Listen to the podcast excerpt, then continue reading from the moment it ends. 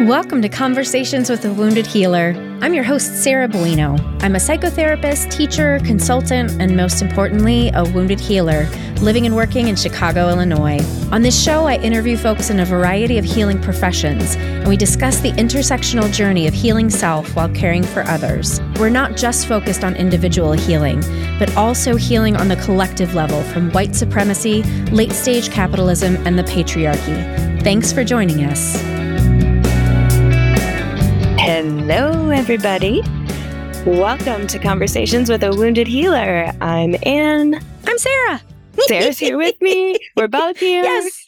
And just to get us started, a reminder you can support this podcast.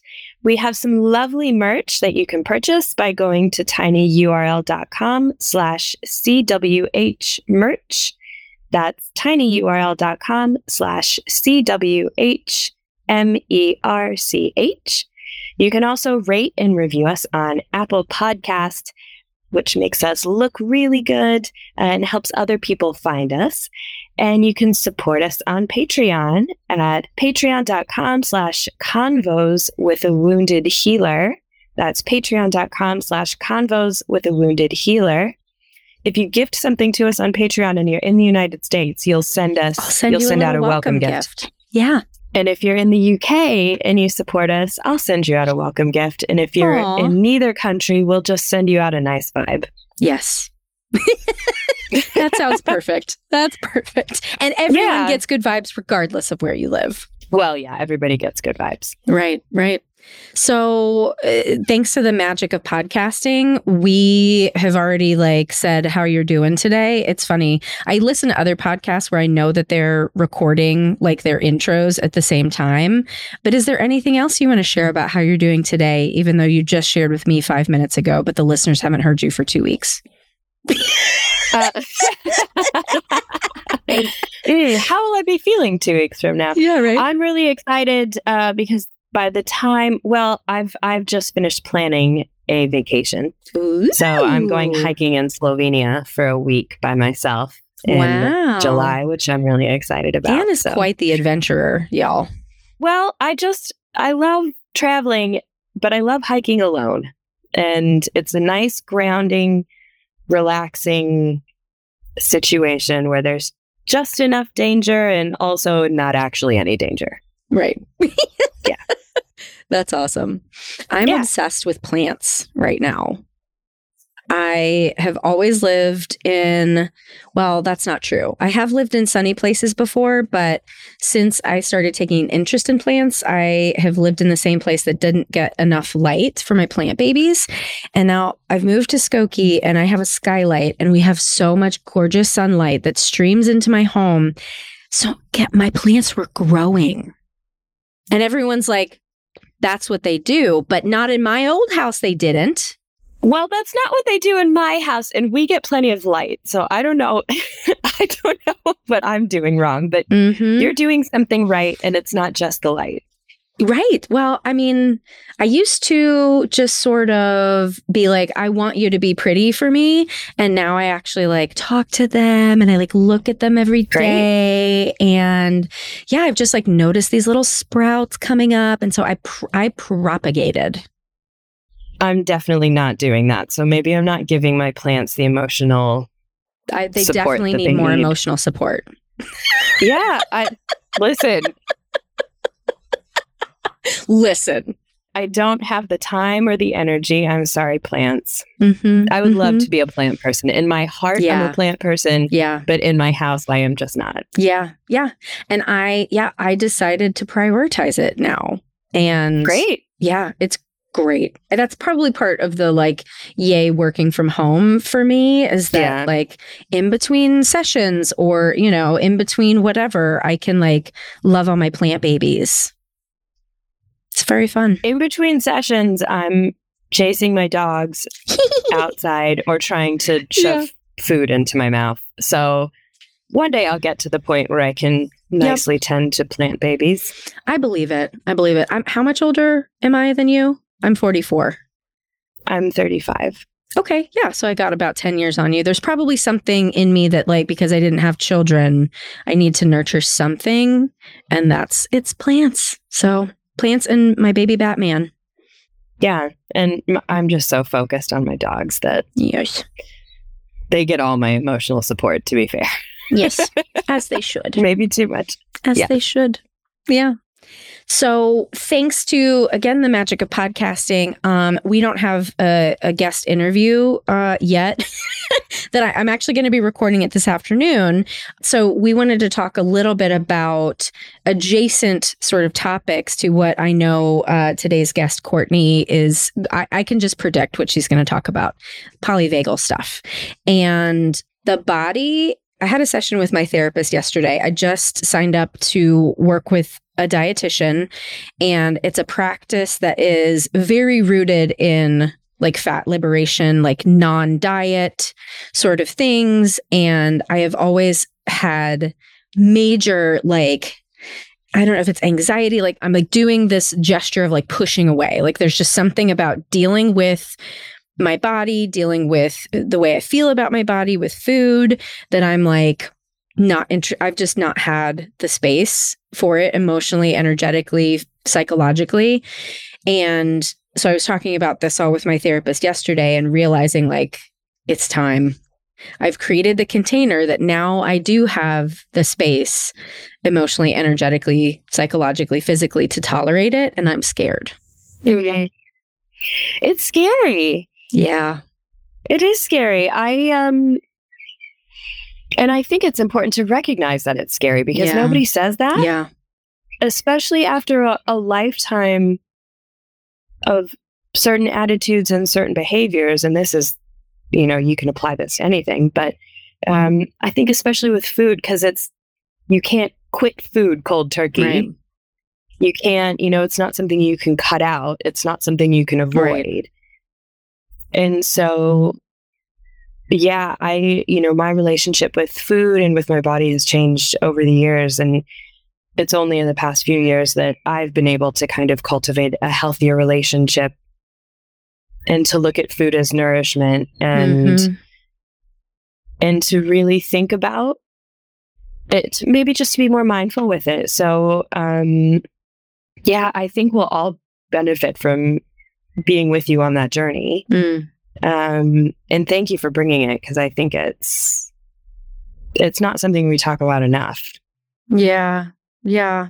I mean, I, I've mentioned on here before the podcast maintenance phase, which has been really enlightening for me to, because I am intrinsically entrenched in fat being bad and fat looking a, a particular way. And my entire life, I've called myself fat. and it's like, I have been a multitude of sizes and shapes, and it's just, I'm tired of it. And I'm tired of having that imprint in my psyche. And I'm hopeful that I can get out of my own way enough to help the dietitian help me. Because I'm very good at being like, that's not going to work because of XYZ. And so instead of saying Mm. that's not going to work, I'm going to say, I want to say that's not going to work because of XYZ. And I want you to help me. I want you to help me create more space for this suggestion. Mm. And it's interesting you talking about this kind of journey with food and then having someone talking about polyvagal theory because one of the things that I've done recently is as I've changed my relationship with my food, now being more purposeful with my food. And I've been working a lot with feeding my gut microbiome Mhm. because I'm finding out how much it has to do with everything with our hormones, with our mental state, with everything that gets released into our bodies. And there's a lot about the gut microbiome that goes with polyvagal theory as well. Hmm. Yeah. So Yeah. Rad. I'm glad you're doing that. I'm glad you're doing what you're doing. Thanks. All right. Well, shall we introduce today's guest that I will be talking to in the future? Yeah. Okay. So Courtney Rolfe is a psychotherapist, trainer, and speaker who uses the wisdom of the nervous system to guide and inform her clinical work. Courtney is passionate about teaching other healing professionals about the nervous system through the lens of polyvagal theory. So please enjoy my lovely conversation with Courtney Rolfe. Therapists who are new grads, I have an offer for you. Being a therapist is not for the faint of heart, especially in our current global circumstances. And in order to develop into a grounded and seasoned clinician, early career therapists need support to learn how to care for themselves while working with clients. I've created a group offering for new therapists who want to build a solid foundation for their career. This process slash support group will explore the themes of professional identity, the hazards of psychotherapy, burnout, compassion fatigue, and wellness, all within the context of liberation and social justice. We'll meet twice a month for six months on Zoom. You can also get CEUs generously sponsored by Chicago Compass Counseling. The group will start as soon as we generate enough participants. Therapists who have less than two years postgraduate experience are welcome, whether you're a social worker, counselor, psychologist, or marriage and family therapist. For details and to begin registration, visit tinyurl.com slash new therapist group.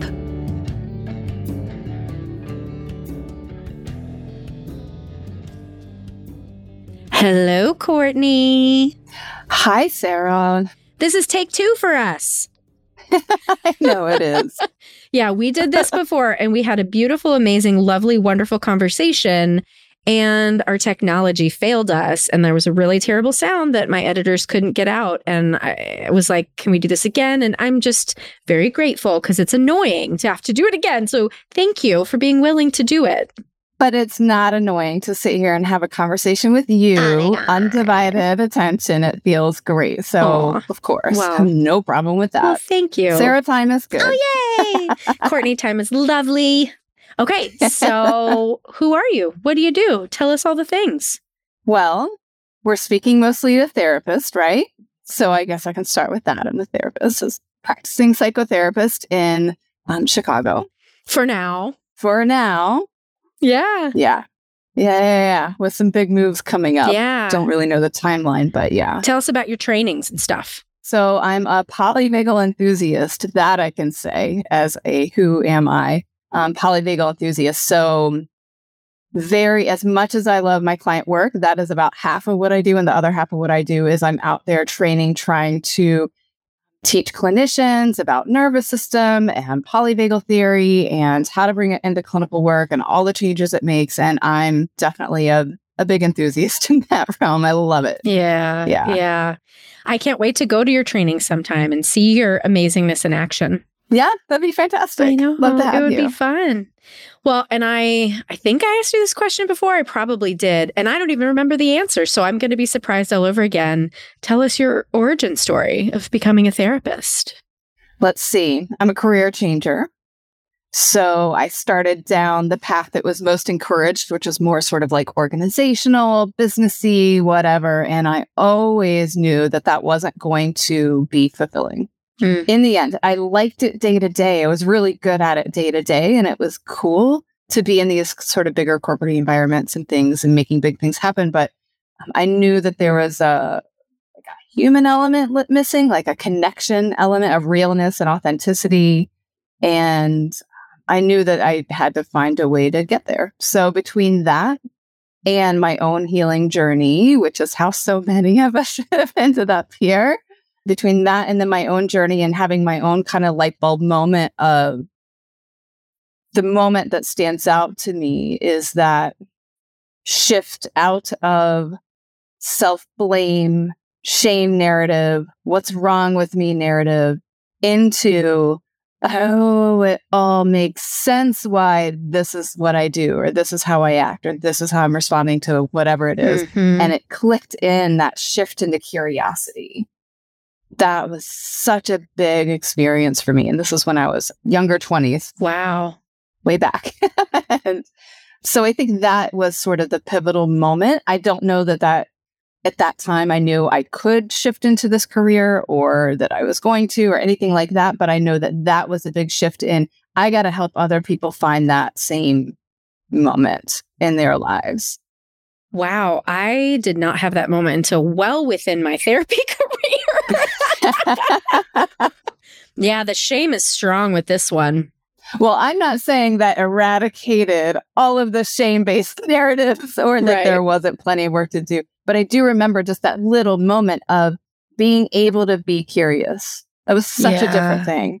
I really didn't. I mean, for me, it was still, it wasn't until I found NARM, because NARM is the only thing that has been able to poke through my struggle with agency. Because I think one has to have access to their agency in order to have access to that curiosity. And I was vehemently pushing the agency away. And NARM was the thing that was like, no, you can do something about this.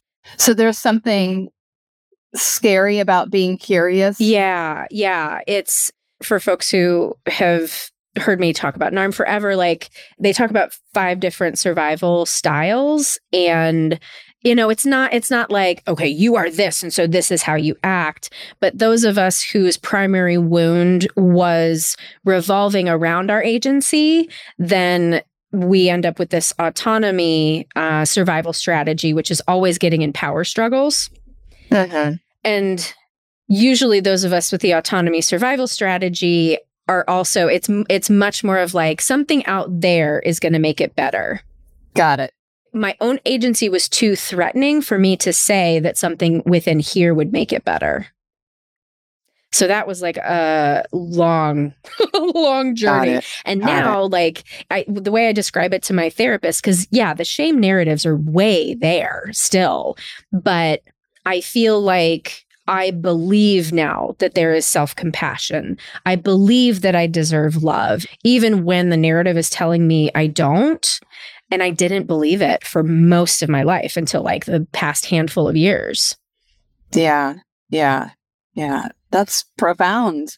I know. That's why I love NARM so much because it really like it gave me the answer that I needed.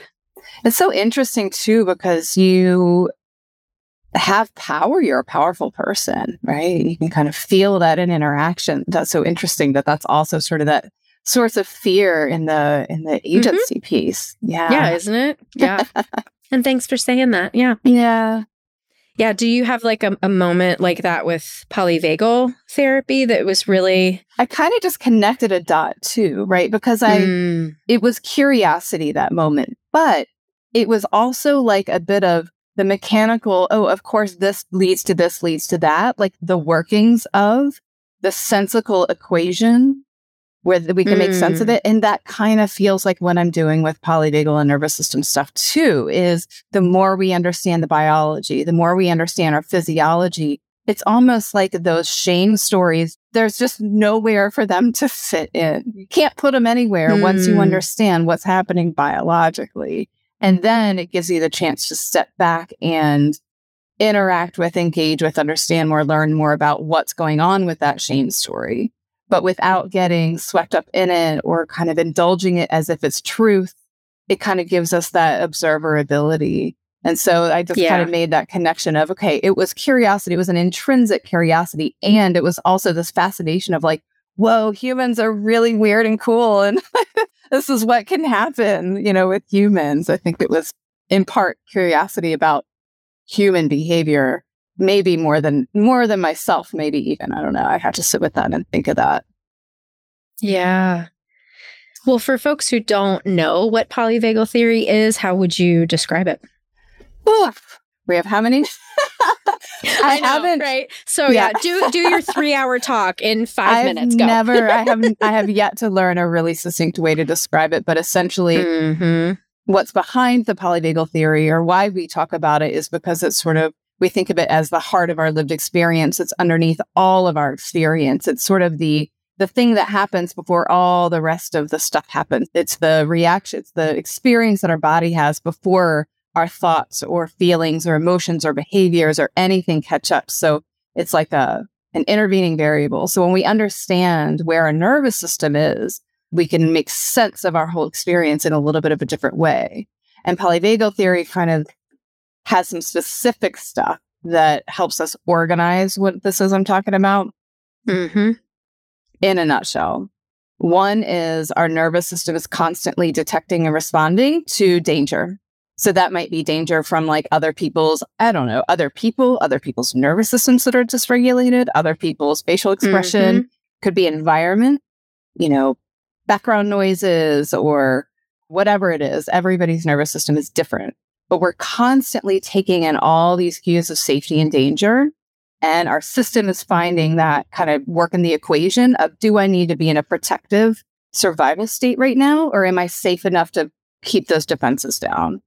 And so it's reacting and responding constantly. And this is all happening underneath our awareness. So that alone is so liberating yeah. to know this is not a thinking process. The way my nervous system right. responds is not a choice that I'm making. It's not a process I can outthink or the insight is going to be able to really touch without some additional yeah. work. And that's like where we start to lose the grip on that what's wrong with me narrative. Right. Yeah. It's just making me think. I recently went to Washington, D.C., and instantly on the plane, like the girl sitting next to me, I was so offended by her nervous system. Your nervous system did not I, like hers.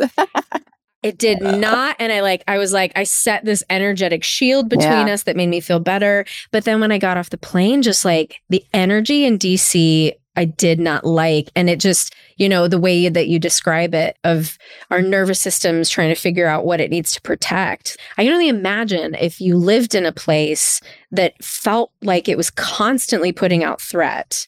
And most of it is going, you know, unnoticed. Like, ugh, no wonder we have like yeah. chronic illnesses and all sorts of shit that gets in yeah. the way. Because our nervous system is working really hard. And so there's something really powerful in learning how, and especially, you know, teaching our clients how to at least name the things that our system is responding to that we might not realize. So, you know, we can all look around our space in this mm-hmm. moment right now and maybe identify something that is communicating a lot of safety and resource to our system, and probably something in the environment that is bringing in a sense of danger, that our system is creating an equation and responding accordingly and so we're always doing that constantly. And yeah, it is under our awareness. So it is pretty liberating to start naming the things on a conscious right. level because we're bringing our cognition into this implicit experience right. that is supposed to happen underneath our conscious awareness. And to be able to then make choices, right? Because there might be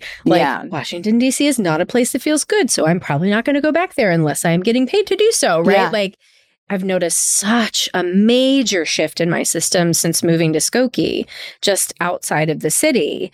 Like it's so quiet. There's just eh, things feel grounded here. It's just so different. And I never I never even noticed being in Chicago for 20 years. I didn't even notice that there was something until it wasn't there anymore. How long was that shift for you? Was that immediate or was there an unsettled immediate? Feeling? Like the the first night we laid in bed after like, you know, there's chaos when you're moving and you know, we've got the mattress on the floor and we're laying in bed and Rich was like, "Do you hear that?" And I was like, "No." I hear nothing but quiet and it felt quiet too. Yeah. And it's really interesting. And this is a perfect example of how everybody's nervous system is so different my nervous system gets a lot of comfort from hearing all the noise around. I'm in a pretty populated, mm-hmm. you know, densely mm-hmm. populated neighborhood here in the city. And, and there are lots of noises all the time. And there's something for me that that brings a sense of safety to me.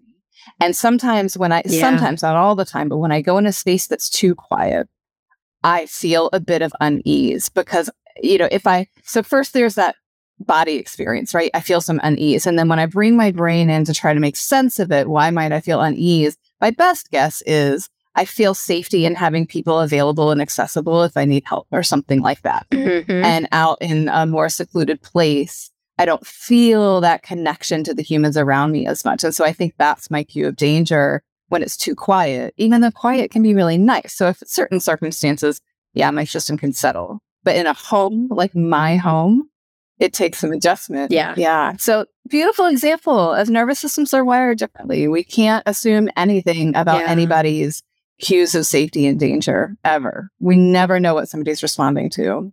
And does it change over time? Because what my therapist had said to me was that I've developed a tolerance for calm that I never had before. And the way that I I didn't really think about it from a nervous system perspective. I thought of it like, you know, I grew up in a household where the chaos was unnamed and it was all going on internally for the family members. And so constantly feeling some level of activity was normal. And it took me time to be able to find safety in the calm because i would i would have said the same thing. And so i'm just thinking because i don't think that one is better than the other.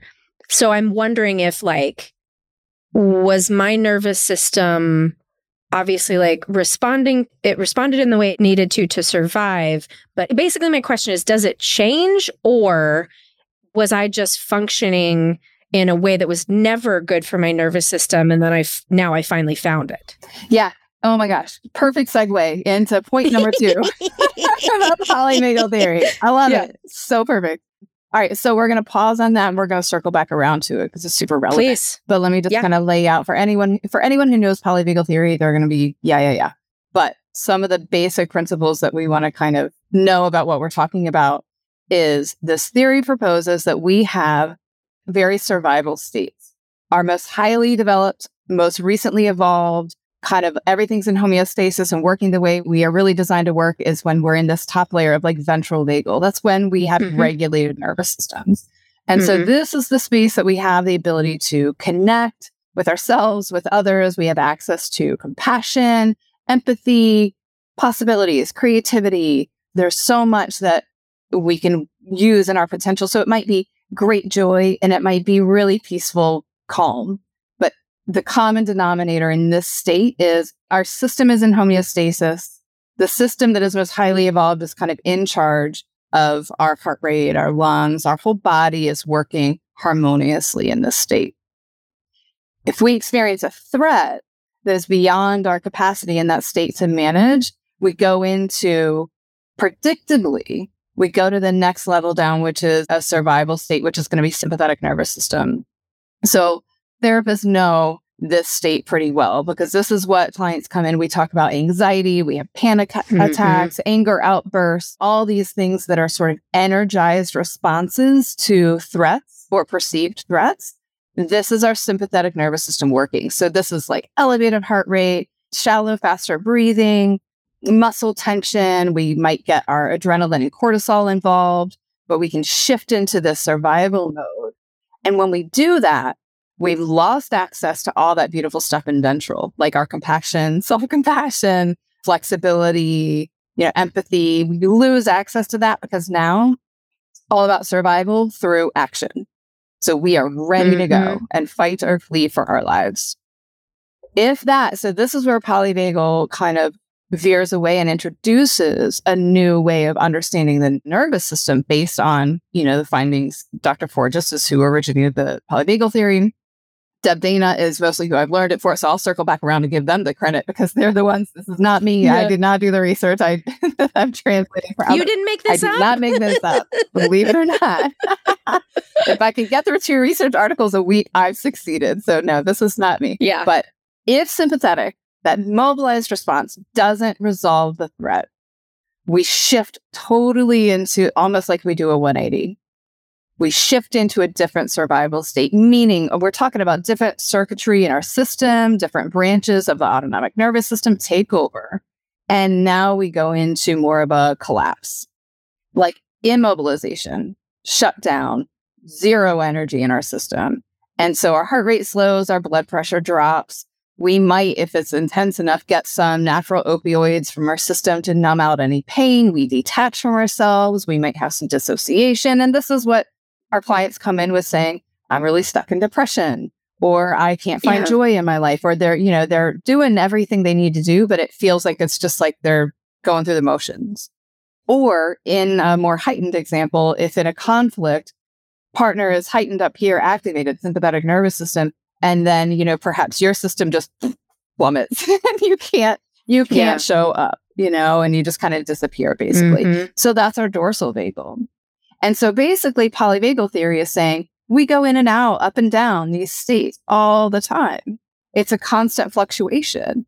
So by bringing this awareness in, we can start to learn where am I? And I'll refer to Deb's work, the ladder. She put this in an organized way on a, on a ladder. So there's a polyvagal ladder, meaning we can climb up, we can climb down, right? And so if I'm all the way to the bottom of the ladder, I'm in dorsal and I probably want to mm-hmm. find a mm-hmm. way to climb back up if I'm safe enough to do so. So circling back now to this idea of adjusting to stillness not to get too technical, but stillness is kind of a combination of that ventral vagal. I feel safe enough. My system is in homeostasis. I am safe and I can be immobile.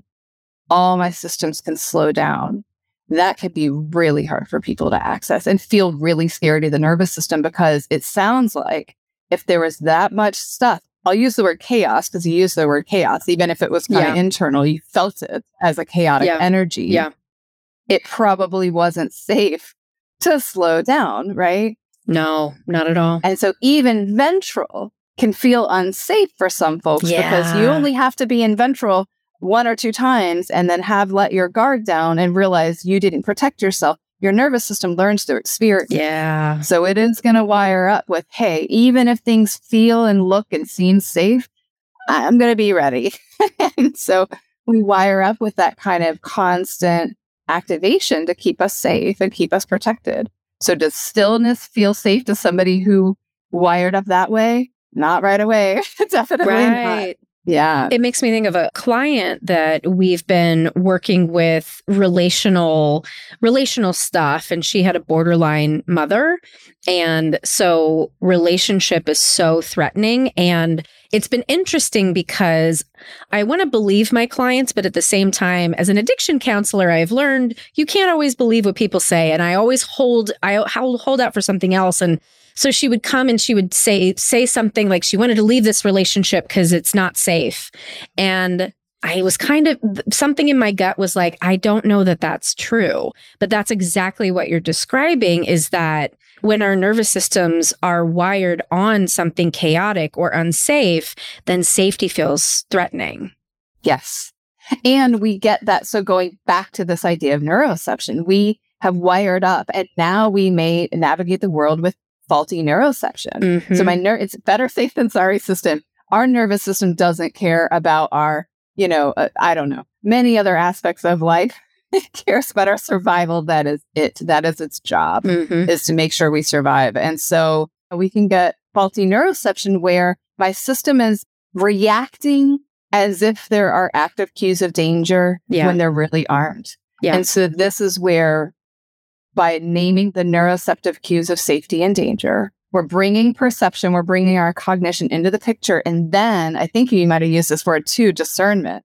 Yeah. Then we get to start training our nervous system to have a little bit more accurate response yeah. you know system yeah by doing that step so first i'm going to name what i'm responding to i'm going to bring my cognition in and then i'm going to ask myself is this the response that i need right now right is this danger or is this nervous system discomfort? Yeah. Right. Yes. That's exactly. I, this week I was like, we got to stop using the term unsafe, like safe or unsafe, because that's not really what's happening. You are safe. So it's comfortable or uncomfortable. and because we have enough history, we know that like discomfort doesn't mean that something's actually wrong here. Yeah. I use the term autonomic safety a lot. Mm-hmm. Right. Because that's yeah. sort of like, what are the conditions that my nervous system needs to feel safe? And so bringing that into understand what my nervous system is is responding to or not autonomic safety or at least in a relationship i think th- about right. that a lot of how do we create autonomic safety for another and especially if we're a helping professional if we do nothing else in our job, that is our number one responsibility is to show up with a regulated nervous yes. system so that we can provide a space with autonomic safety. And what a beautiful sort of vacuum we create for somebody whose response is activation. Right. If I know I'm checking myself, I'm regulated, I yep. am, you know, broadcasting ventral safety. Yeah. With my, you know, without an agenda, just making sure that space has mm-hmm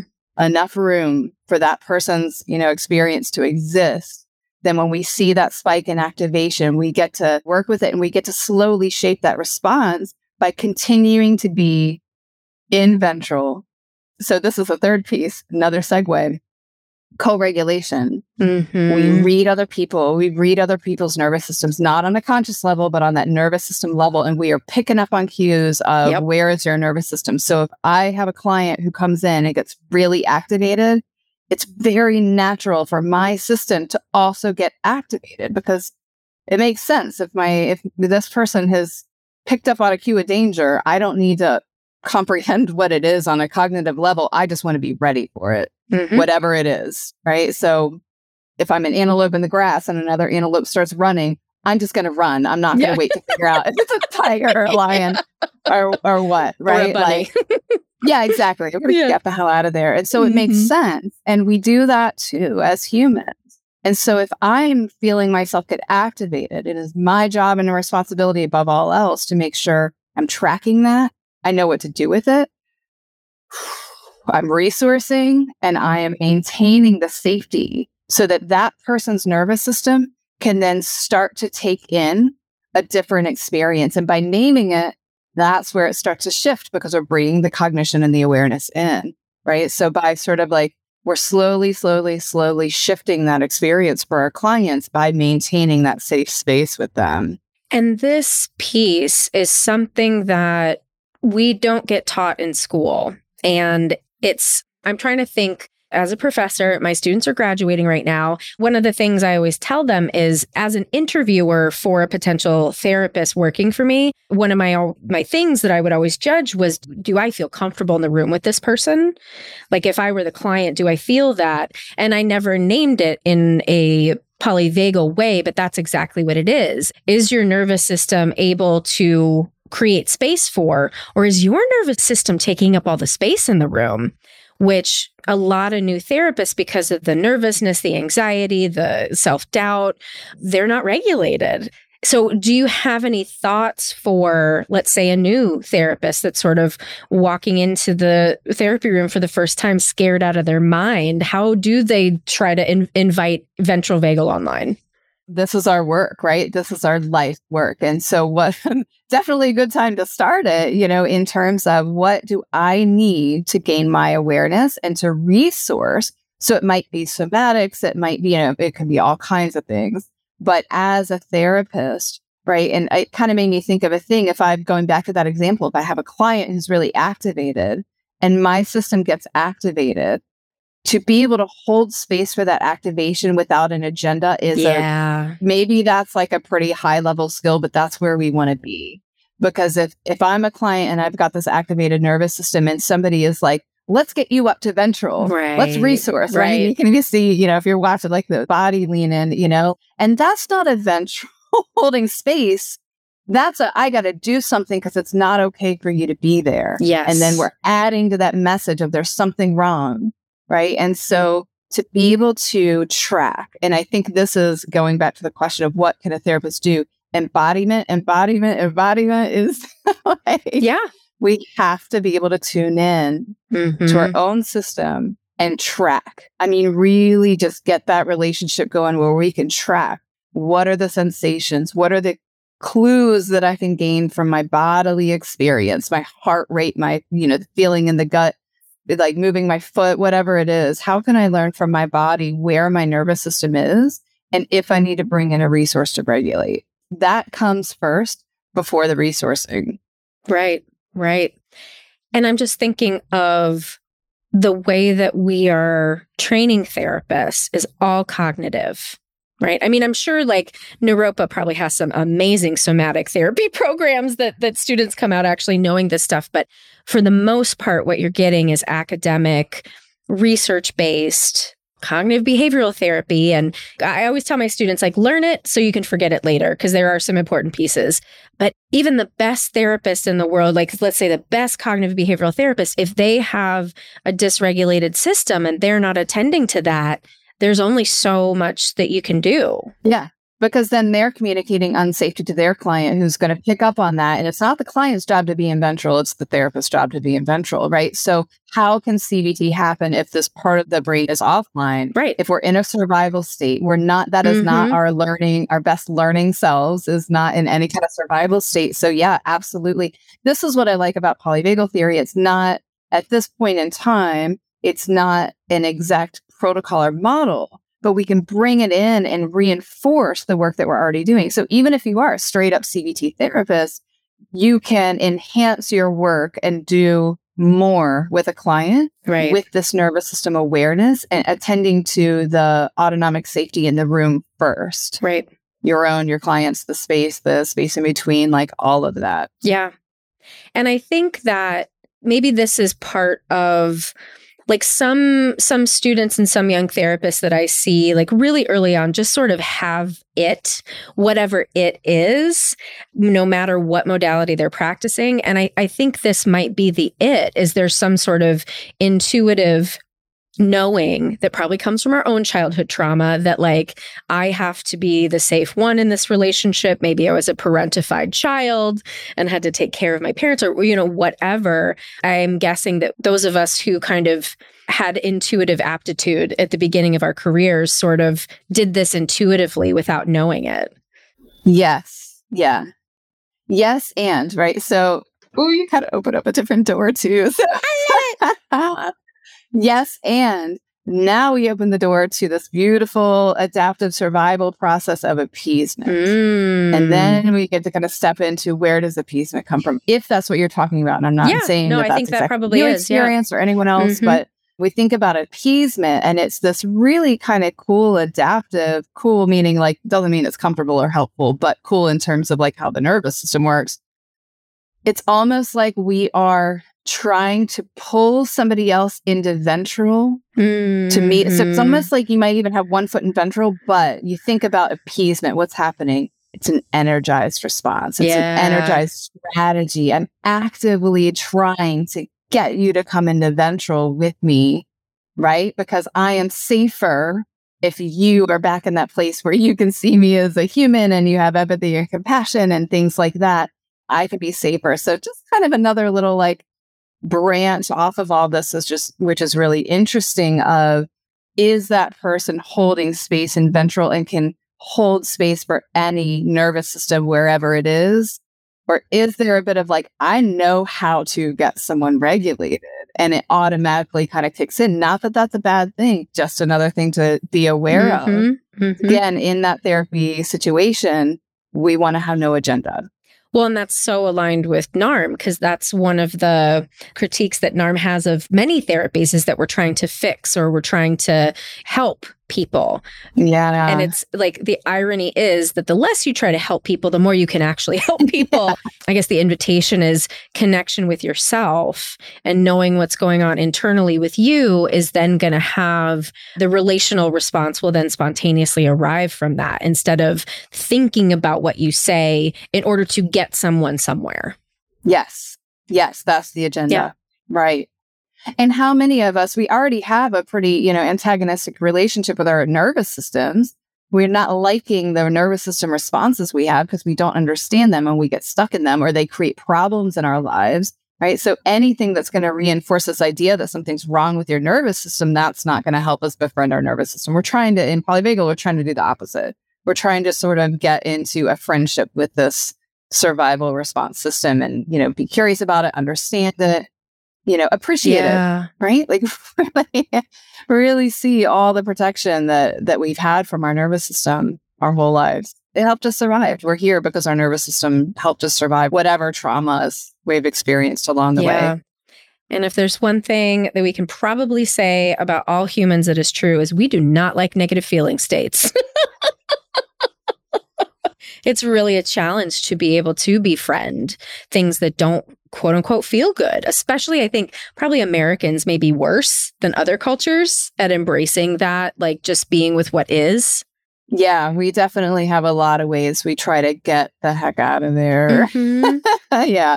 Which is where, you know, probably it starts to go into your world of how people are, you know, self regulating or regulating through substances, regulating through, you know, addictive compulsive behaviors, Mhm. whatever it is. That's that's kind of what we're trying to Mhm. do in these things. We've got this dysregulation. It doesn't feel good. We'll do whatever we can to get out Yeah. of it. Exactly. Mm, so Mhm. juicy. You're a very a very good teacher. Why, thank you so Yes. much. so we did do a whole polyvagal in five minutes or whatever. It wasn't really five minutes, but, But you're that good, is what I'm saying.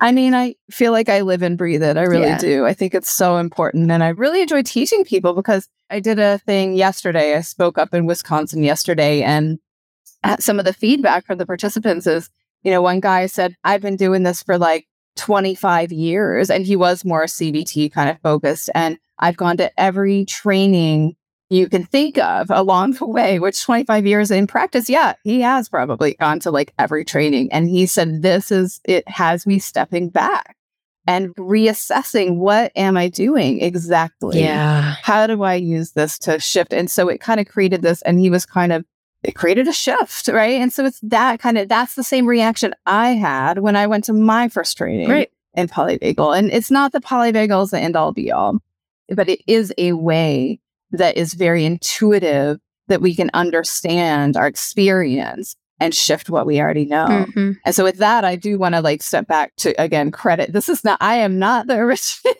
of polyvagal theory. It is a theory that was developed out, you know, I think it was first published in the 90s. The research started in the 70s. Dr. Stephen Porges, he's a researcher, not a clinician, but put this information out there trying to understand some of the different nervous system responses. He started in a NICU studying babies who were Oh, preemie and didn't have everything developed yet and were really suffering with some health outcomes. He got a question mark about what is happening here. And that led him down the path of how the nervous system actually, we're not acknowledging this other response that our nervous system has. So then trauma therapists paid attention and said, wait a second, this is a missing piece. This is a missing piece that we need. And so since then, there's been a lot of collaboration in the trauma therapy world.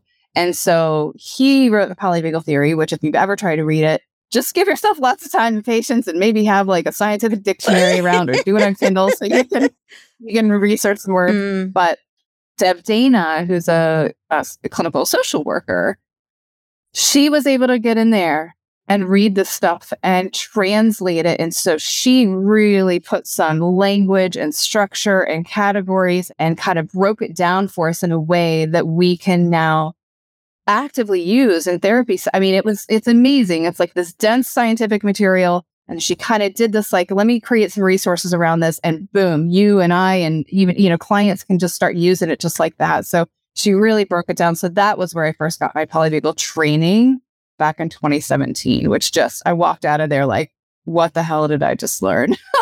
I was, Yeah. okay, things are going to be different now. And my practice changed pretty immediately. Yeah. Thanks, Deb. Yeah. If you're listening, I got I to meet know. Deb at one point too, and she was lovely. That's right. Mhm, Yeah. and She's got that ventral regulating voice. mhm, mhm. So that, yeah. yeah.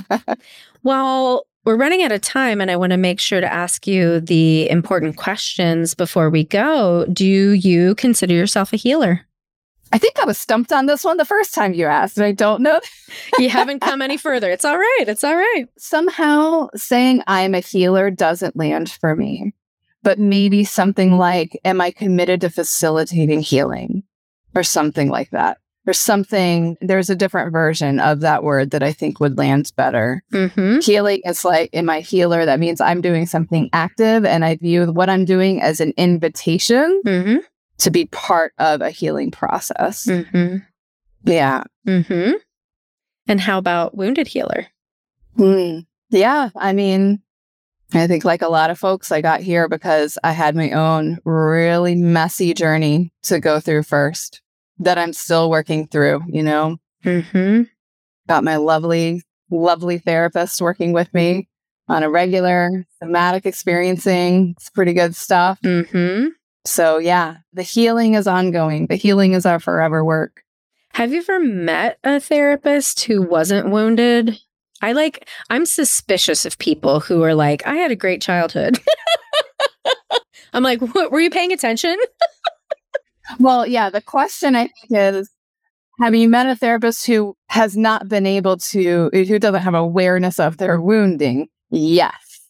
I have met Yeah. lots of therapists like Yeah. that who wouldn't name that they're wounded. Yeah, I've met them. Are they wounded? Yeah, just as much as the rest of us, probably. I find that so dangerous. Like, I've realized Yeah. that is one of my big triggers. And part of the reason that I started this podcast was out of anger at those folks who refuse to do their own work. And I find it dangerous. And it go- just goes back to like, I am angry at my parents for not doing their healing work, which then harmed me. Right. So it's sort of this like meta way of trying to save more people by, you know, uh, inviting as many therapists as possible to sort of wake up to this Right. recognition of our own wounding. And it's so important. It's crucial to me.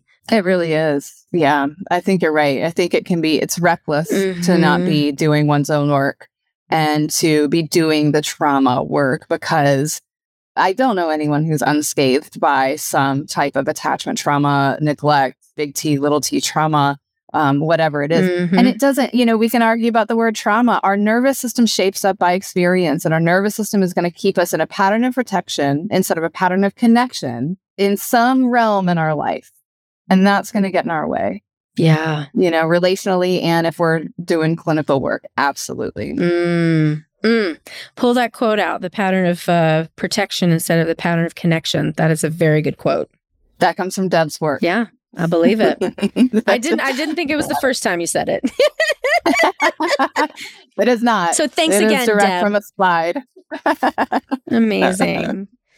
yeah. Well, this went really fast, and yeah. Is there anything we didn't talk about or didn't say that you feel like you want to make sure listeners walk away with in terms of polyvagal or you or any of it? No, I don't think so. I mean, I am open to my whole, you know, vibe is is helping clinicians bring this in, and so I'm just trying to put more content out there and Mhm. give consultation groups for beginners, for experienced folks, for all kinds. I'm doing, you know, trainings as much as possible. There's lots of other information out there to access. So just, you know, my door is open to. I'm sure you have like a bio with website and stuff. Um, Mhm. to to reach out and I'm pretty passionate about bringing people into the loop on this nervous system stuff. Yeah. So Do you have the consultation groups on your website so people can join? I do. I do. You should sign up. You guys, you should do it. Yeah.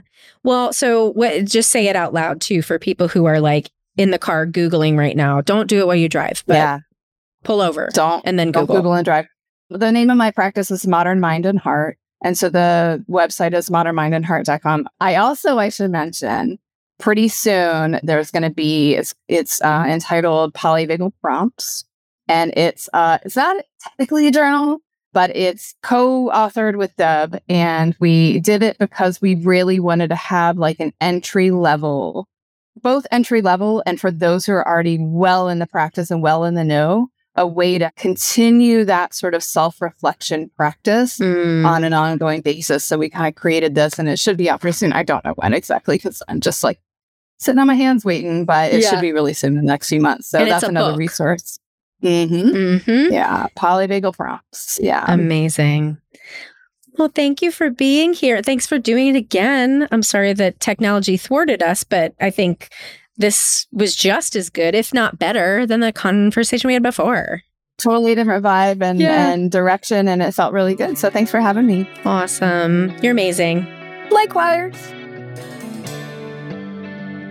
I'm Sarah Buino. And I'm Anne Remy. Thanks to our guest for an amazing conversation today.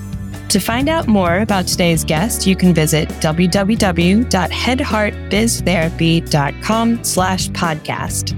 You can find Sarah at, at Head Heart Biz Therapy on Facebook and Instagram.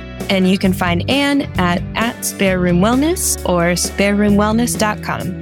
Thanks as always to Andrea Klunder and the Creative Imposter Studios for editing, to Liam O'Donnell for the album art, and to Ben Mueller for our theme music. Until next time, bye bye.